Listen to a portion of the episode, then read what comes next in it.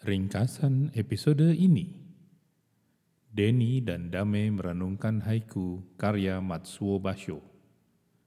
Haiku ini menjadi genta kesadaran untuk kembali kepada kini dan di sini. Hadir teduh, senyap, tenang. Sepenuhnya menghayati kesadaran akan Tuhan. Dengarkan lengkapnya dalam dialog suwung episode ini. Selamat datang di podcast Dialog Suwung ini bersama Pardamian Harahap dan saya Denny Turner. Kami berdua adalah sahabat spiritual yang berjalan bersama sejak tahun 2005. Suwung bermakna kosong, sadar berketuhanan, sering dimaknai dengan kata makrifat. Dialog spontan kami lakukan di tiap sesi dengan tema pokok puisi sakral berbagai tradisi.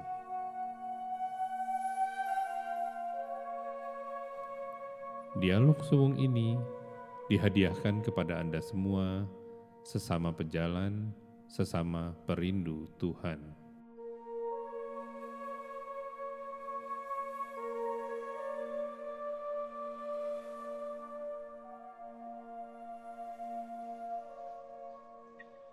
Assalamualaikum warahmatullahi wabarakatuh.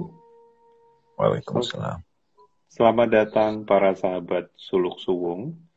Selamat datang di dialog Suwung kita yang tidak terasa sudah ke episode ketujuh. Di Instagram Live ini bersama sahabat saya, Bang Perdamaian Harahap, dan saya, Denny Turner. Dalam kesempatan sore ini, kita akan membahas haiku karya Matsuo Basho. Saya akan jelaskan sedikit sosok ini. Jadi Basho ini dianggap sebagai sastrawan haiku yang paling utama. Dan beliaulah ini yang memperkenalkan dan memperkaya konteks 17 suku kata itu, 575.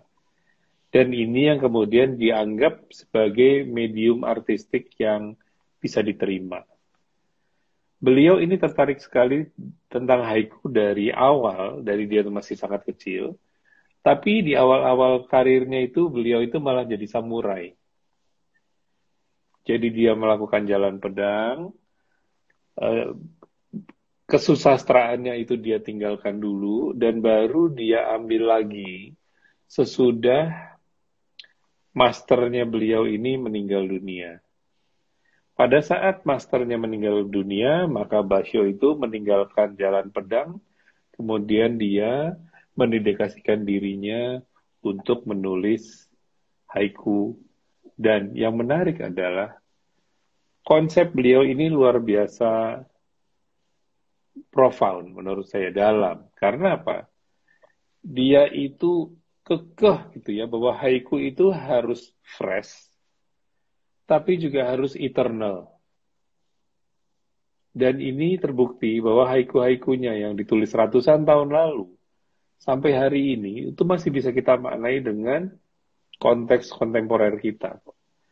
Dan karena beliau ini adalah praktisi eh, Zen, maka beliau itu selalu berusaha untuk memampatkan makna dari seluruh dunia yang dia pilih ke dalam pola yang sangat sederhana sehingga dengan cara yang sama, meskipun haikunya itu pendek, dia juga membuka harapan-harapan tersembunyi dalam hal-hal yang kecil-kecil sehari-hari. Dan juga pada saat yang sama dia itu membawa kita untuk melihat saling tergantungan objek satu dengan objek lain. Nah, dalam kesempatan ini saya akan bacakan haikunya dan kemudian Bang Damai akan melakukan perenungan untuk awal dari dialog kami berdua. Jadi hakunya yang kami pilih hari ini adalah seperti ini. Senyap bel kuil. Semerbak bunga malam tepuk bel kuil.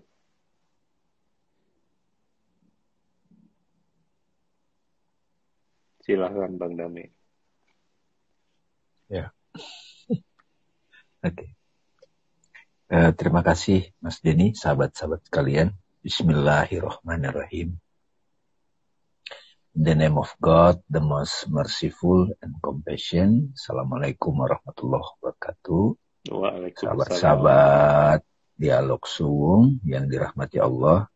Sore ini kita bertemu lagi. Kita bersyukur bisa bersama-sama di sini berkontemplasi, berdialog, mendengarkan isyarat-isyarat ilahi yang hadir ke diri kita masing-masing. Saya ingin kasih pengantar sedikit mengenai makna kontemplasi yang saya praktekkan selama ini, makna meditasi yang saya praktekkan selama ini, eh, yang sampai sekarang sangat relevan dalam kehidupan saya pribadi. Mudah-mudahan teman-teman juga bisa mempraktekkan. Jadi meditasi itu ataupun kontemplasi itu pada akhirnya adalah sadar dalam setiap momen gitu. Hmm. Sadar dalam pengertian apa? Sadar siapa sebetulnya yang hidup. Gitu. Sadar ilahi. Kalau di Islam disebut jikrullah gitu. Nah, haiku ini termasuk menurut saya cara untuk mengikat kehadiran Tuhan yang dialami penulisnya. Gitu. Seperti kalau yang rutin saya lakukan adalah menulis paragraf. Lahirlah buku Ikro gitu. Sampai hari ini juga teman-teman saya melakukan itu. Kadang-kadang saya hanya menuliskan apa yang saya alami, tapi pengalamannya itu menakjubkan gitu. Contoh, contoh nih sebelum ke Kadang-kadang saya kesal sama diri saya pada waktu saya kecapean. Saya terlalu sibuk. Saya kelelahan gitu. Saya uh, kesal sama diri sendiri. Saya tidak berdaya di hadapan aktivitas yang rutin gitu ya Mas Denny ya. Masa-masa jadi bisnismen atau direktur gitu ya. Ke sana, ke sini, sibuk sekali gitu. Kadang-kadang kita sholat pun momentum sholat itu tetap pikiran saya bekerja, berjalan gitu ya. Yang disebut tidak khusyuk gitu. Nah, saya yakin teman-teman juga boleh jadi mengalami hal yang sama. Gitu. Waktu itu saya menemukan satu pengalaman Mas Dini, mirip seperti ini. Senyap belkuil, semerbak bunga malam, tepuk bel kuil gitu ya. Nah momen itu adalah saat saya macet, secara otomatis pikiran saya komentar gitu Mas Denny waktu itu. Ya macet lagi. Kenapa sih? Nah, gitu. Tapi karena selalu tidak mau menggunakan bahasa-bahasa negatif waktu itu. Hanya menarik napas gitu. Ya kan? Banyak sekali aktivitas kita itu tidak sesuai dengan yang semua kita rencanakan gitu. Tiba-tiba saja Mas Denny saat saya di masjid itu. Di satu tempat lupa saya. Saya mendengar ajan Mas. Kan biasa kan di jalan kita dengar ajan. Ini momentumnya kalau nggak salah maghrib gitu.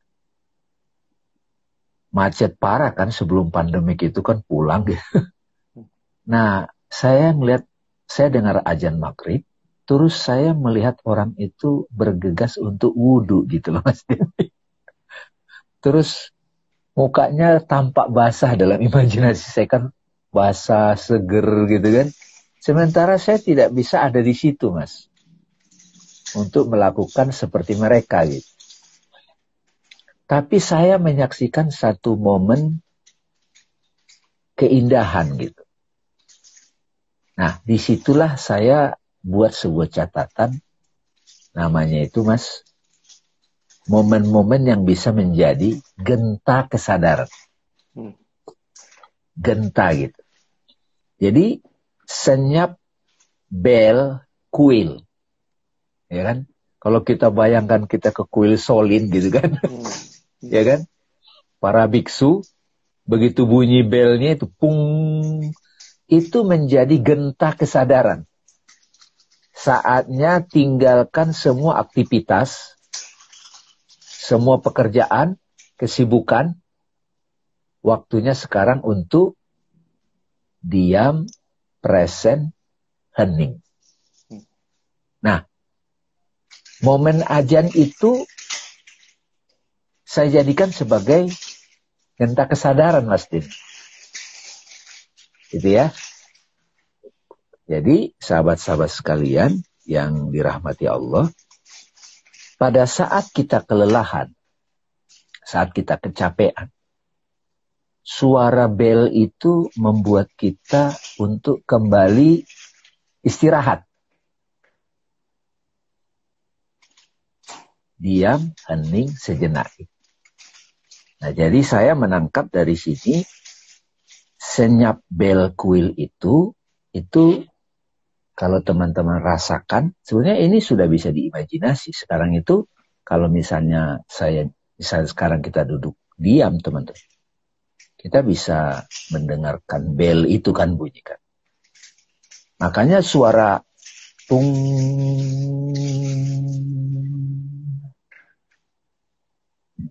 tung itu langsung membawa kita pulang mas dengung Nah kalau di dalam tradisi Kristianiti kan lonceng. Kalau di Islam ya ekspresi mantra ajan itu. Allahu Akbar, Allahu Akbar. Apalagi Bilal yang ajar kan. Nah saat seperti itu semerbak bunga malam. Ah, kita jadi mencium parfum ya kan. Kalau kata Francis Lucille itu the perfume of silence gitu. Jadi parfum itu uh, sudah sudah masuk kepada ya parfum kalau kita ya kan. Jadi uh, bagi saya teman-teman ulasannya Mas Denny ini mengingatkan kita untuk kembali kepada kesadaran gitu. Nah di sini saya bikin catatan. Ya gimana mas? Monggo, monggo, monggo. Lanjutin dulu bang. Momen-momen yang bisa menjadi genta kesadaran. Jadi bel itu salah satu genta kesadaran. Ajan, terus lonceng gereja, atau apa pun. Atau boleh jadi karena di sini ada parfum ya semerbak. Nabi juga menyukai parfum. Dicintakan kepadaku wanita, parfum, dan sholat gitu. Itu ada tuh kali hadis begitu. Parfum. Kalau parfum itu kan dia sudah udara kan, sudah menyeluruh. Kalau apa bel itu kan panggilan, ya enggak? Bel itu panggilan kesadaran, gitu. panggilan untuk diam gitu. Hmm. Kalau parfum itu sudah menyebar mas. Nah di bagian yang apa namanya, yang tepuk bel kuil itu sudah ada ini ya, aktivitas dari sang kesadaran. Nah, di catatan saya itu begini, energi dirimu setiap saat selalu berubah. Apakah engkau menyadarinya? Bila kualitas energimu sedang turun, dapat ditandai dengan emosi dan pikiran yang menguasai. Emosi dan pikiran menguasai kalau lagi turun.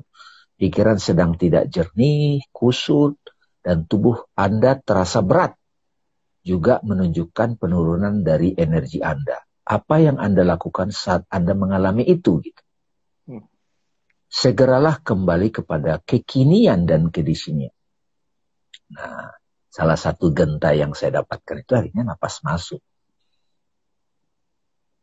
Napas masuk, begitu bernapas masuk, sudah langsung kutenangkan tubuhku. Itu Tik Nanhan suka pakai. Napas masuk, kutenangkan tubuh jadi rileks. Napas keluar, aku tersenyum. Berdiam dalam kekinian, aku tahu ini adalah momen yang menakjubkan di sini dan kini. Setiap momen sesungguhnya adalah keajaiban. Bila engkau merasakan dan melihatnya, engkau berada dalam energi ilahi. Sebaliknya bila bila luput darinya, yakni tidak dapat melihatnya, melihat itu ya kehadiran Tuhan, engkau sedang berada tanda petik jauh dari energinya. Ini saya mau merespon ya Pak. Sedikit lagi, sedikit dikit Monggo. lagi Mas. Jadi pada saat saya macet itu teman-teman, saya ngelihat, saya dengerin ajan sebagai senyap ya kan. Ya kalau di kampung itu dapat banget Mas, bukan ya ajan pada umumnya ya. Itu akhirnya macet itu saya terima Mas Dedi. Jadi situasi Hmm. keadaan lagi lemah, krodit di jalanan, itu semua tidak mengganggu lagi karena saya sudah kembali pulang. Gitu Mas Denny. Jadi waktu Mas Denny sharing ini ke saya, itu yang langsung saya ingat pengalaman itu. Senyap bel kuil. Setelah itu baru kita mencium semerbak bunga malam. Silakan Mas. Ini yang saya mau respon adalah tentang genta kesadaran Kesadaran. dan tentang kembali. Jadi senyap bel kuil ini kalau kita kaitkan dengan azan, azan itu kan dalam sehari paling tidak kita dengarkan itu lima kali. Dan setiap azan itu kita dengarkan itu kan sebetulnya panggilan untuk kembali. Ya. Nah, di sini yang saya hayati itu adalah bahwa senyap bel kuil artinya ada delay nih dari panggilan tersebut dengan kemampuan saya merespon itu ada delay. Dan ini saya hayati sebagai bahwa sebetulnya setiap saat itu Tuhan senantiasa hadir di highlight dengan momen-momen bel tersebut, sering kali sampai senyap sudah nggak ada lagi bunyi azan itu baru saya bisa merespon. Dan ini saya maknai sebagai bagaimana kita dalam keseharian itu sedemikian asik dengan dunia. Keasikan ini membuat kita itu jadi luput bahwa sebetulnya yang hakiki itu adalah pulang, seperti Bang Damai tadi bilang. Sementara pulang itu adalah sesuatu yang menyegarkan sekali. Tadi kan Bang Dami menggambarkan bagaimana pada saat orang wudhu, kemudian sadar dan siap untuk menghadap Tuhan. Jadi di sini sebetulnya yang saya rasakan sebagai genta kesadaran itu juga genta itu kan dia itu beresonansi ke seluruh rongga kita gitu kan ya Bang ya. Hmm. Mulai dari kepala sampai kaki itu frekuensi badan kita itu seperti di di tune, ditala ulang oleh genta ini. Apalagi kalau kita notice biasanya genta-genta yang ada di kuil-kuil di Jepang misalnya itu bunyinya kan sedemikian magis Yes, betul. Betul, Mas. dan sama magisnya seperti kalau kita dengarkan azan itu kan magis sekali. Yes, betul. Mungkin kalau teman-teman, saya pernah nih teman-teman kuliah di Eropa ya, lebih dari setahun itu nggak pernah dengar azan itu bingung loh. Ya. Karena kayak nggak ada pengingat, Yes, reminding, reminding, reminder. Dan di, dan di sini yang tadi Bang Dame juga jelaskan secara fragrant gitu ya, secara semerbak juga adalah bahwa panggilan untuk kembali centering ini itu sama semerbaknya seperti parfum. Di sini kiasan yang diberikan itu bunga malam ini bagi saya itu sangat menakjubkan. Di malam hari ada wanginya. Itu kan seolah-olah di tengah kegelapan. Hmm. Itu ada something yang sedemikian delighting to the senses. Sedemikian sampai, seperti Bang Dami tadi bilang, parfum inilah yang kemudian menepuk kembali bel. Yes. Nah ini yang saya maknai, kalau tadi remindernya itu di luar, Yes, yes, yes. sekarang yang terbangkitkan itu bel yang di dalam nih, genta yang di Yes, dalam. yes. Yes. Betul.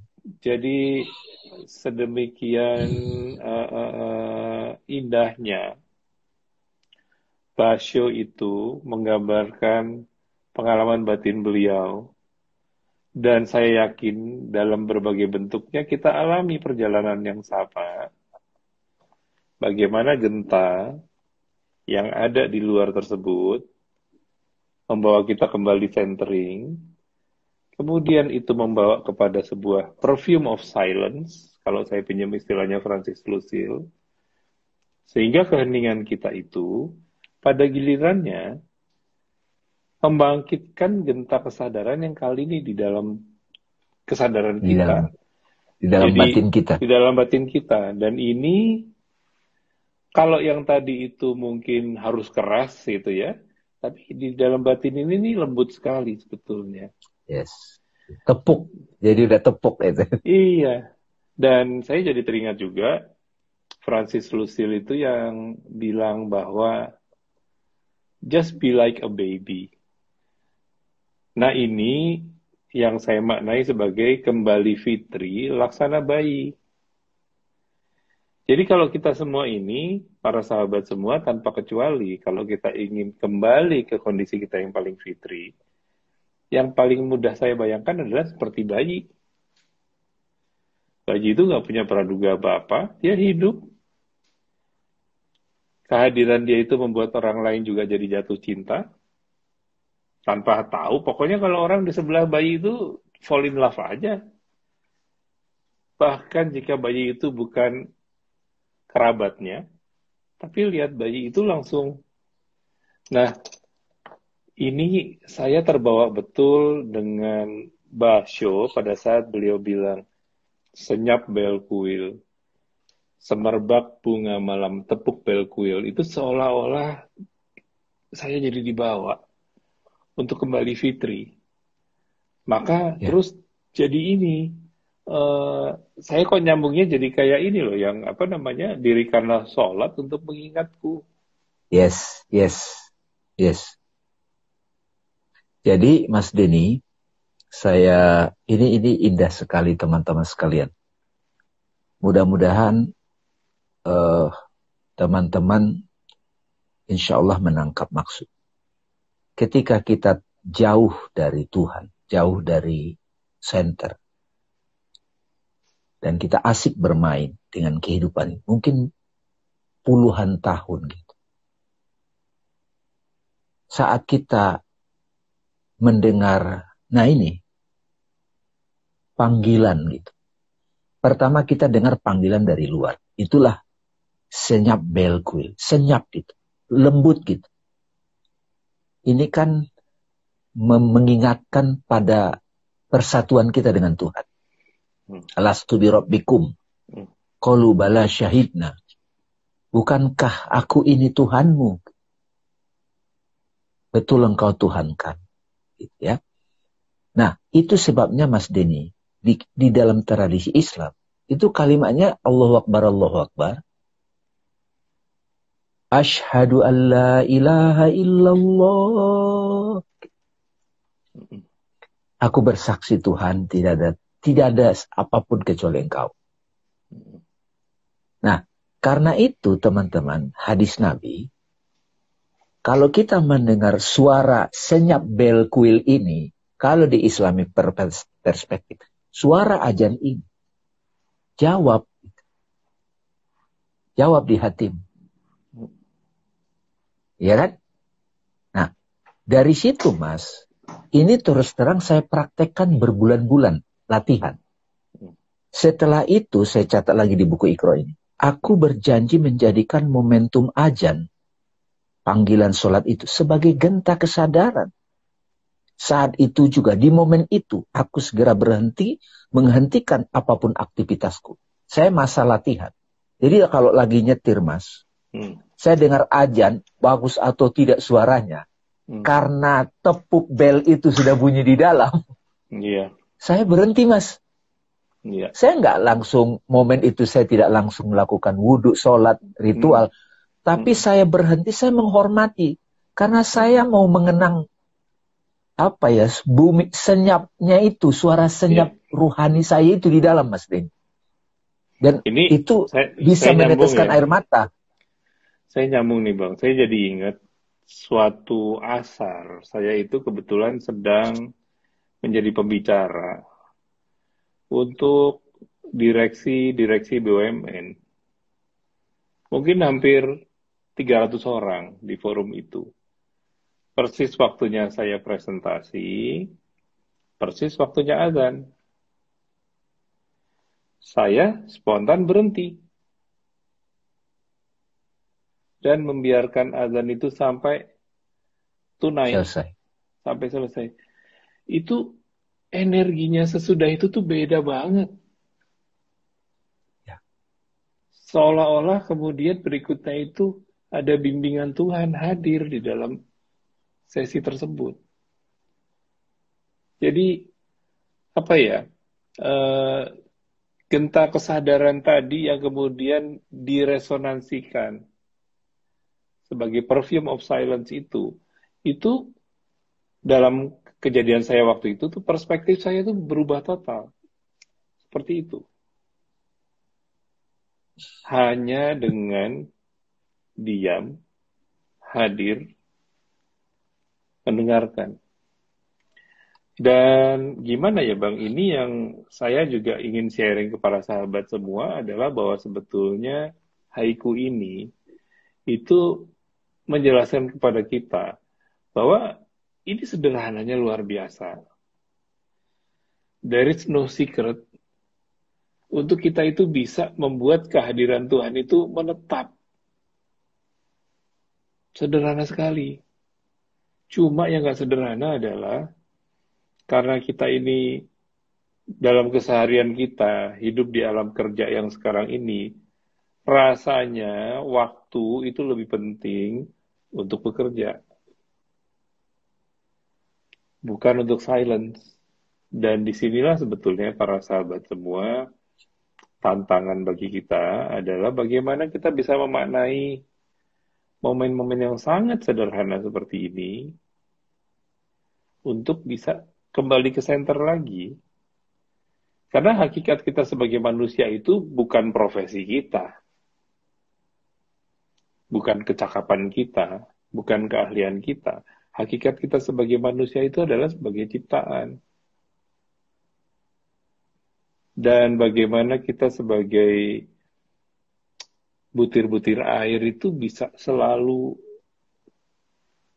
kumpul lagi dengan samudranya. Itu kan sebetulnya. Dan uh, yang saya juga seneng bang dari haiku ini ya. Dibaca seperti itu, dihayati langsung pindah aja ininya. Plane of awareness-nya itu berubah total. Yang saya tadinya itu lagi ya kerja apa tung kayak pindah tempat aja langsung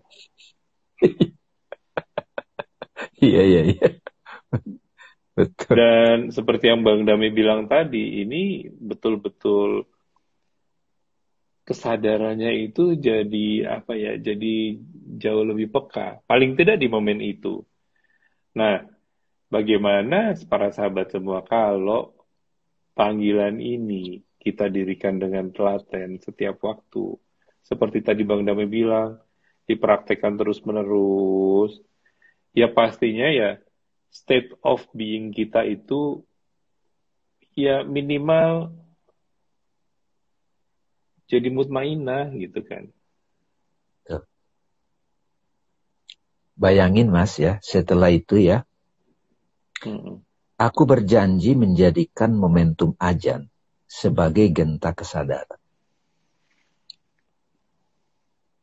Berhenti sejenak untuk menghormati kehadiran ilahi dengan melakukan meditasi kekinian. Hmm. Jadi Mas Denny waktu mengajar itu, hmm. di hadapan 300 direktur-direktur BUMN. Hmm. Tiba-tiba Tuhan nongol gitu, hadir gitu. Dengan simbol ajan itu, ya enggak? Iya. Ya kayak misalnya orang terhormat sakral datang kan kita berhenti semua dong. Yes. yes. Kayak raja lewat kan semua terdiam berdiri dong, ya kan? Iya. Iya.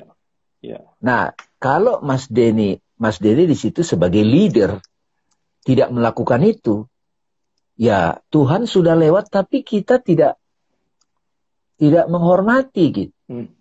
Bukan terpaksa menghormati teman-teman. Hmm. Nah, yeah. itu yang saya bilang beberapa bulan sahabat-sahabat sekalian, aku berjanji menjadikan momentum ajan sebagai genta kesadaran. Hmm. Mengingat kembali itu tepuk belnya itu ya, mengingat kembali kerinduanku kepadanya aku di bumi ini sedang beraktivitas melakukan peran yang dikehendakinya dan kadang aku terlupa. Aku berjanji untuk menjadikan setiap ajan itu sebagai gentak sadar. Berhenti sejenak untuk menghormati kehadiran ilahi dengan melakukan meditasi kekinian. Napas masuk, ku tenangkan tubuhku. Dan napas keluar, aku tersenyum. Berdiam dalam kekinian, aku tahu ini adalah momen yang menakjubkan. Hmm. Ini akan menjadi kebiasaan yang tertanam dalam diriku.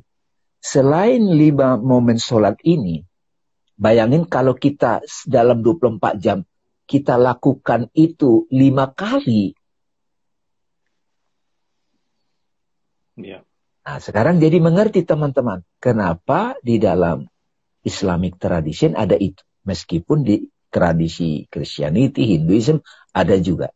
Ini kan bel kan? Ya. Nah, selain lima momen sholat ini, aku juga menggunakan kelelahan dan keadaan macet sebagai genta kesadaran bagiku untuk selalu segera melakukan meditasi kekinian. Gitu, jadi Mas Denny. Jadi luar biasa. Jadi sekarang jadi tahu kita pahami kenapa sholat itu part of ah, ajan itu part of sholat. Gak bisa lepas kan?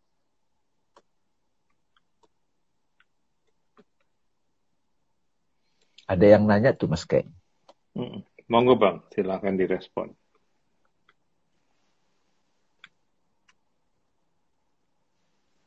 Teman-teman sekalian mudah-mudahan menangkap ya insya Allah. Nah ini kayaknya kalimat dari Mas Din. Butir-butir air bersatu dengan samudranya. Gitu, itu. Gimana itu menjelaskannya Mas Dini?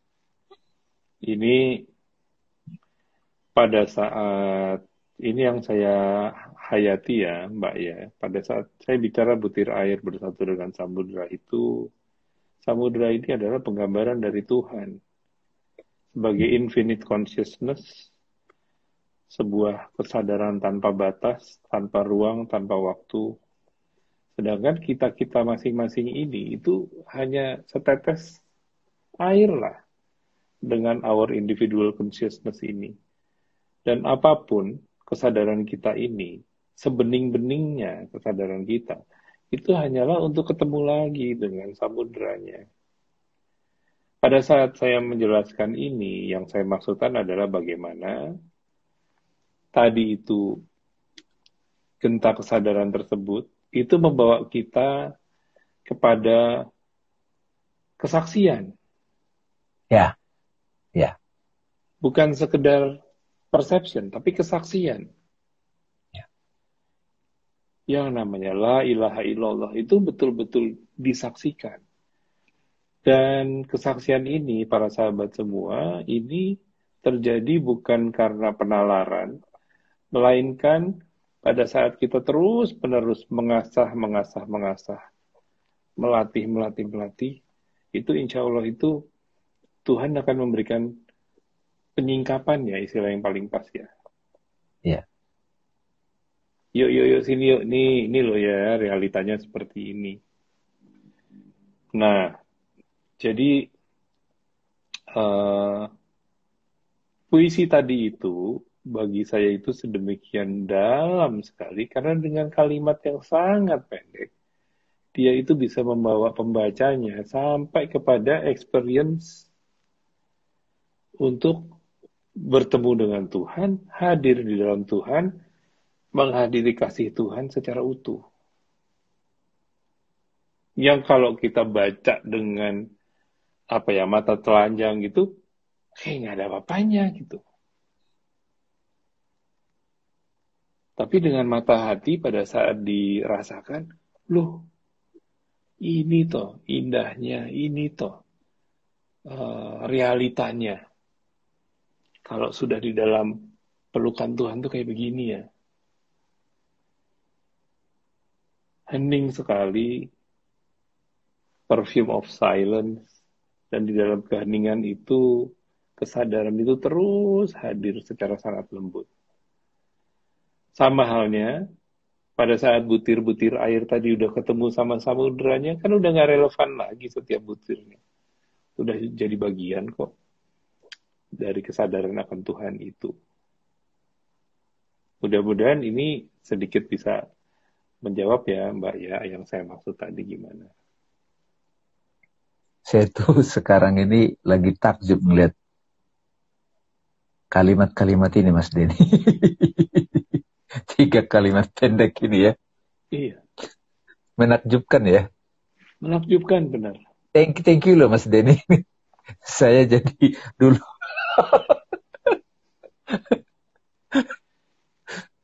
jadi para benar, sahabat semua ini, apa?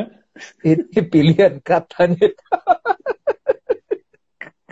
Jadi pilihan tiga kata ini, tiga kalimat ini, ini ini sebetulnya menceritakan kehidupan secara utuh, teman-teman. Iya, iya.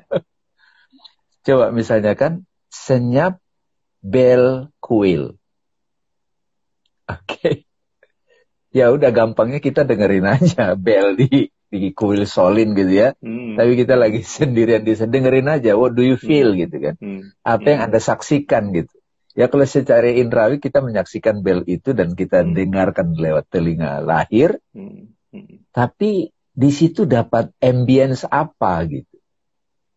Oke? Okay? Ya. Yeah. Nah, ambience itu kan tiba-tiba kita berhenti untuk berpikir, hmm. berhenti untuk menganalisa, berhenti untuk fokus pada objek gitu kan. Hmm. Berhenti pakai HP kalau zaman sekarang tiba-tiba. Yeah. Ah, ini terdiam sejenak, nge-freeze. Kayak moment of silence kan jadi. Makanya saya sebut genta kesadaran. Moment of silent. Oke. Okay. Saat kita silent itu itu diikat oleh baso dengan saat tiga kata yaitu senyap, bel, kuil. Set berhenti. Nah, itu kan udah dapat mutmainah tuh Mas Dedi. Udah dapat suwung. Nah, dalam suwung itu baru muncul semerbak bunga malam gitu, parfum itu di situ semerbak bunga malam itu segala kehindaan sekaligus disaksikan, ditampakkan sekaligus. Karena pada saat moment of silence itu, kalau dalam bahasa Krishna, kan biasa tuh dalam perang Mahabharata itu hmm. ketika Arjuna ragu-ragu, perang nggak ya, perang nggak ya, saya masak nyerang kakek saya, hmm. saya masak harus membunuh guru saya. Ah, langsung Krishna, set, digini ini, set, berhenti. Hmm. Begitu berhenti, ya. langsung Arjuna menyaksikan asal mula penciptaan. Hmm. Semua itu terbuka. Kalau dalam Islam suka disebut, kita diajak mi'raj ke lauful mahfuz. Hmm. Semua bidadari kelihatan tariannya. Semua grand scanner kehidupan itu, itulah semerbak bunga malam. Persis. Dan saat itu juga, itu ternyata tidak ada di luar. Hmm. Itu di dalam. Di dalam dan bel itu bisa aku bunyikan kapan pun. Iya. Tepuk ini, bel kuil gitu. Ini gitu. yang yang Bang Dame sebutkan barusan itu bagi saya ajaib gitu ya. Karena begini para sahabat semua. Haiku itu dalam bentuk aslinya itu selalu 575 kalau dibunyikan itu ada lima suku kata, lalu tujuh suku kata, lima suku kata lagi. Umumnya kalau diterjemahkan ke selain bahasa Jepang, itu nggak ada keharusan. untuk tetap 575 karena nggak gampang. Nah, ini saya coba terjemahkan itu tetap 575. Jadi itu aja saya perlu apa ya uh, beresonansi khusus dengan Iya betul ya. Senyap bel, bel ku, wil. Lima ya. Lima. Lima oke. Okay. Terus semerbak bunga malam tujuh. tujuh. Tepuk bel kuil lima. Lima. Konsisten. ya, ya. Jadi ya. Dari situ saja pada saat saya menerjemahkan, saya sudah mulai bisa dapat the naked simplicity-nya. Kesederhanaan yang sedemikian telanjang itu satu para sahabat. Yang kedua, haiku itu biasanya selalu menyandingkan dua hal yang nggak ada hubungannya supaya kita itu dapat satori, dapat suwungnya, dapat enlightenmentnya. Dan seperti yang Bang Dami bilang tadi, makanya saya takjub. Yaitu bagaimana senyap bel kuil disandingkan dengan semerbak bunga malam tepuk bel kuil. Nggak ada kaitan kan itu sebetulnya. Nggak ada kaitan kan. Tapi, Secara logika nggak ada kaitan. Iya. Dan memang ini untuk memecah logik gitu. Tapi yes. alhamdulillah dialog kita hari ini bang, ini semua itu ternyata menjadi dua apa ya dua event kalau kita pakai istilah Islam. Yang pertama adalah mutmainah, suwung. Hmm. Yang kedua mi'raj, berangkat yeah. ketemu Tuhan. Yeah. Gimana nggak dahsyat sih para sahabat semua coba? Bahwa Basyo dengan yang 200 tahun lalu lebih itu membuat sebuah puisi yang sangat sederhana yang bisa narik kita untuk mutmainah dan dorong kita untuk mi'raj. Tanpa ribet. Dan ini yang nggak berhenti-berhenti saya syukuri gitu Bang ya. Dialog-dialog kita seperti ini nih membuat kita juga selalu melatih kesadaran yang yang yang sincere, yang pure dan bukan kognitif gitu. Karena para sahabat semua hal seperti ini ini sudah ranahnya perjalanan hati. Bukan lagi ranahnya perjalanan nalar. Nalar udah berhenti. Kalau udah mutmainah itu udah bukan tempatnya nalar lagi Apalagi Miraj. Itu masalah kemesraan sudah kalau Miraj itu. Dan apa pun kondisi kita, katakanlah kita ini lagi bermasalah, cintalah dengan siapa pun. Ya selesai kalau udah dapet cintanya Tuhan dong. Emang ada yang lebih? Ya nggak ada. Dan yang Bang Dame bilang tadi bahwa cinta Tuhan itu bisa setiap saat lagi kita hayati. Gratis lagi. Dan itulah yang ini Bang, yang saya renungkan. Dirikanlah sholat untuk mengingatku. Ya ini konkret gitu. Iya. Jadi mudah-mudahan para sahabat semua bisa merasakan kebahagiaan saya dan Bang Dame nih di dalam dialog ini gitu ya bahwa we are both very joyful untuk sama-sama enlighten gitu. Kan seperti biasa saya dan Bang Dami kan sama sekali nggak ada rehearsal, ya nggak jamming aja langsung. Tapi ternyata Bang Dami dan saya sama-sama kebuka gitu. Masya Allah. Ya. Dan mudah-mudahan teman-teman juga energinya juga kerasa gitu ya, bahwa ini semua untuk kita ini saya ingin apa ya menambahkan yang tadi Mas Deni. Mas, Mas Deni mengingatkan ini teman-teman dikaitkan karena kita mayoritas Muslim kan. Akimis sholat jikri. Kan tadi kan genta kesadaran senyap bel kuil. Oke, set itu. Kita langsung silent. Ajan itu mengajak kita moment, momentum silent Makanya apa pun aktivitas berhenti. Saya butuh berbulan-bulan, saya latih supaya familiar. Teman-teman, supaya familiar. Jadi kalau Nabi bilang, kalau dengerin ajan jawab, itu proses tirakat, latihan. Karena kita butuh, ya puasa saja butuh 30 hari kalau Ramadan. Wajib kamu 30 hari. Sempurnakan. Supaya terbentuk polanya kita akan dikaruniai semerbak bunga malam. Kesaksian-kesaksian yang pertemuan yang lalu yang saya ceritakan, Bang Iwan itu menjaga itu. Dia bisa menyaksikan pada orang, seorang ibu yang ngurusin rumah tangga, kelelahan. Dia bisa melihat keindahan di situ teman-teman.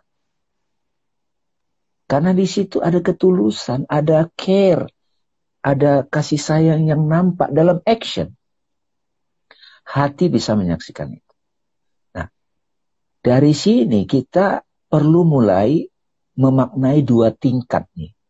Dirikan sholat untuk mengingatku itu dalam bentuk ritual, praktek ritual sholat lima waktu itu. Itu latihan juga.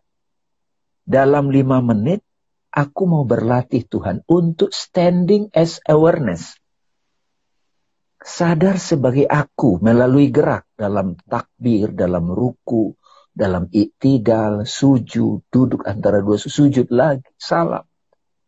Ini juga kehidupan yang dizip, Mas Deni. Mm Solat itu kenapa disebut as-solatu mi'rajul mukminin?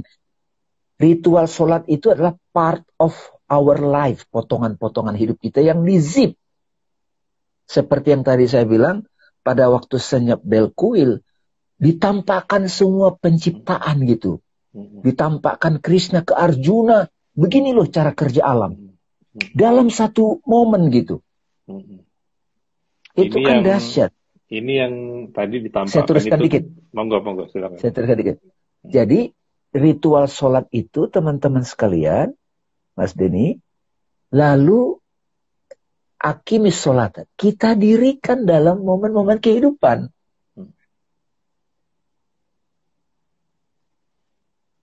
Jadi hidup kita itu kalau kata Syekh Isa Mas Denny, Freak Chok Swan, prayer fashion man. Jadi orang yang sudah bisa mendirikan sholat itu setelah dia juga lakukan ritual, dan kehidupannya juga adalah dia dirikan sholat itu. Sholat kan intimacy with God. Hmm. Zikrullah. Maka dia adalah doa itu. Hmm. Keberadaan dirinya adalah prayer. Makanya kita kalau ketemu orang seperti itu, melihat dia juga mengingatkan kita pada pada Tuhan kan gitu. Melihat Nabi Muhammad ya melihat dia kan. Karena kita menyaksikan cerminnya. Tapi saya masih takjub mas. Apa yang dimaksud dengan itu? 575 ini.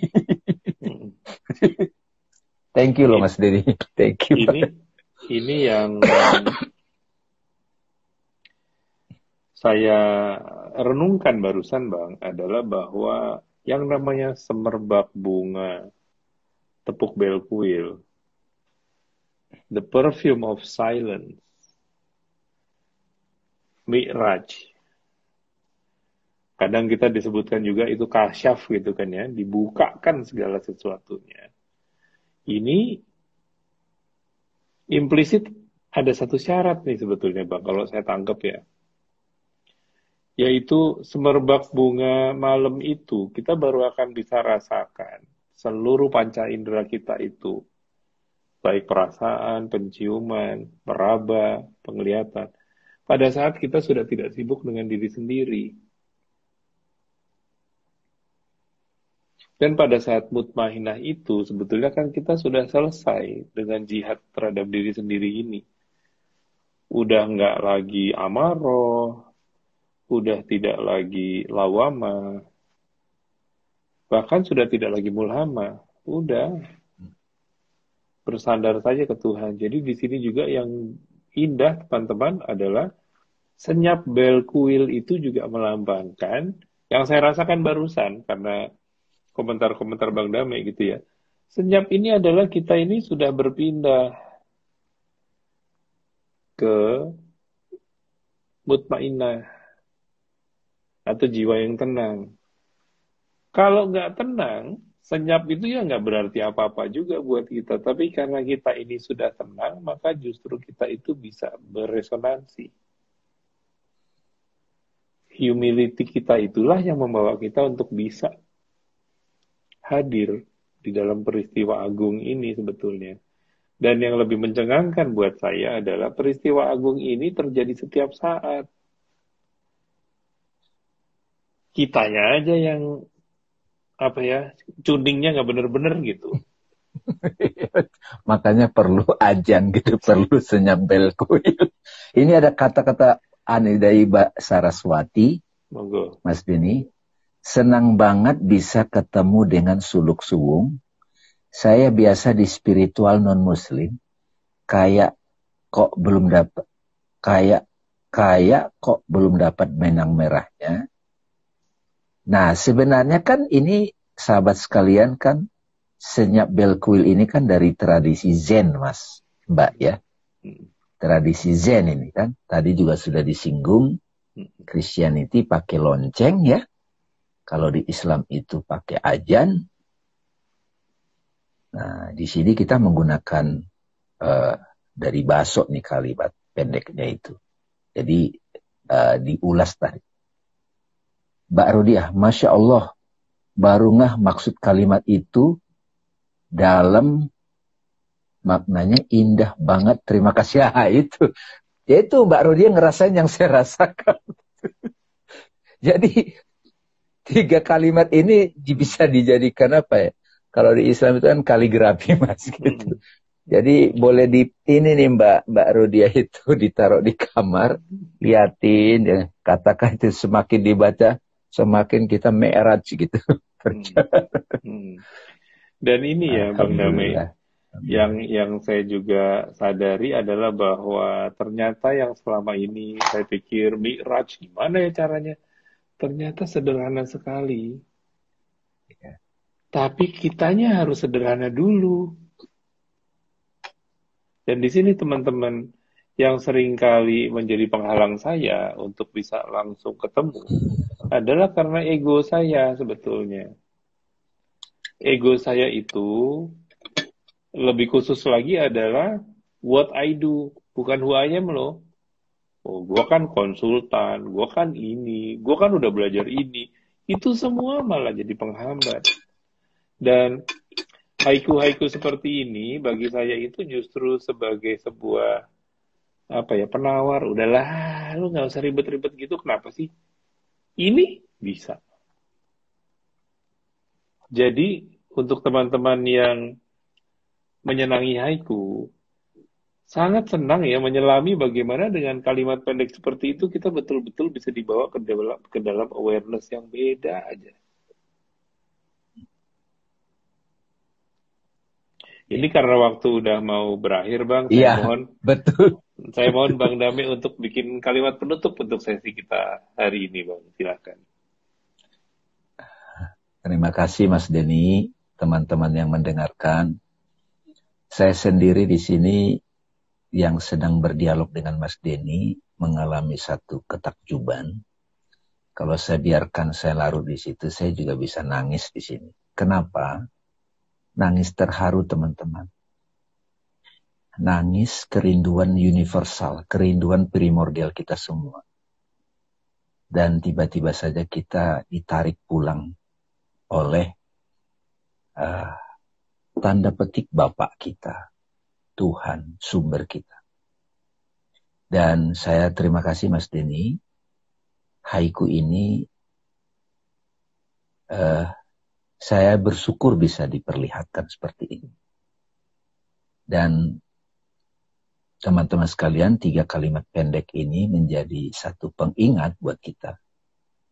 Kapan pun teman-teman mau merasakan the perfume of paradise, ya, dengarkanlah bel itu dalam kesenyapan. Itu menjadi trigger Dan sesungguhnya belnya itu sudah ada di dalam. Moga-moga teman-teman bisa menemukan belnya di dalam. Makasih sahabat-sahabat sekalian. Makasih Mas Denny. Thank Makasih you. Bang Demi. Terima kasih banyak. Teman sahabat semua, kita sudahi dulu untuk hari ini. Insya Allah kita akan ketemu lagi minggu depan hari Jumat untuk dialog suwung yang ke-8. Terima kasih banyak dan kami mohon diri untuk hari ini. Assalamualaikum Salam. warahmatullahi Salam. wabarakatuh. Kami undur diri. Semoga dialog suwung episode ini tersampaikan dengan baik dan menjadi kebaikan.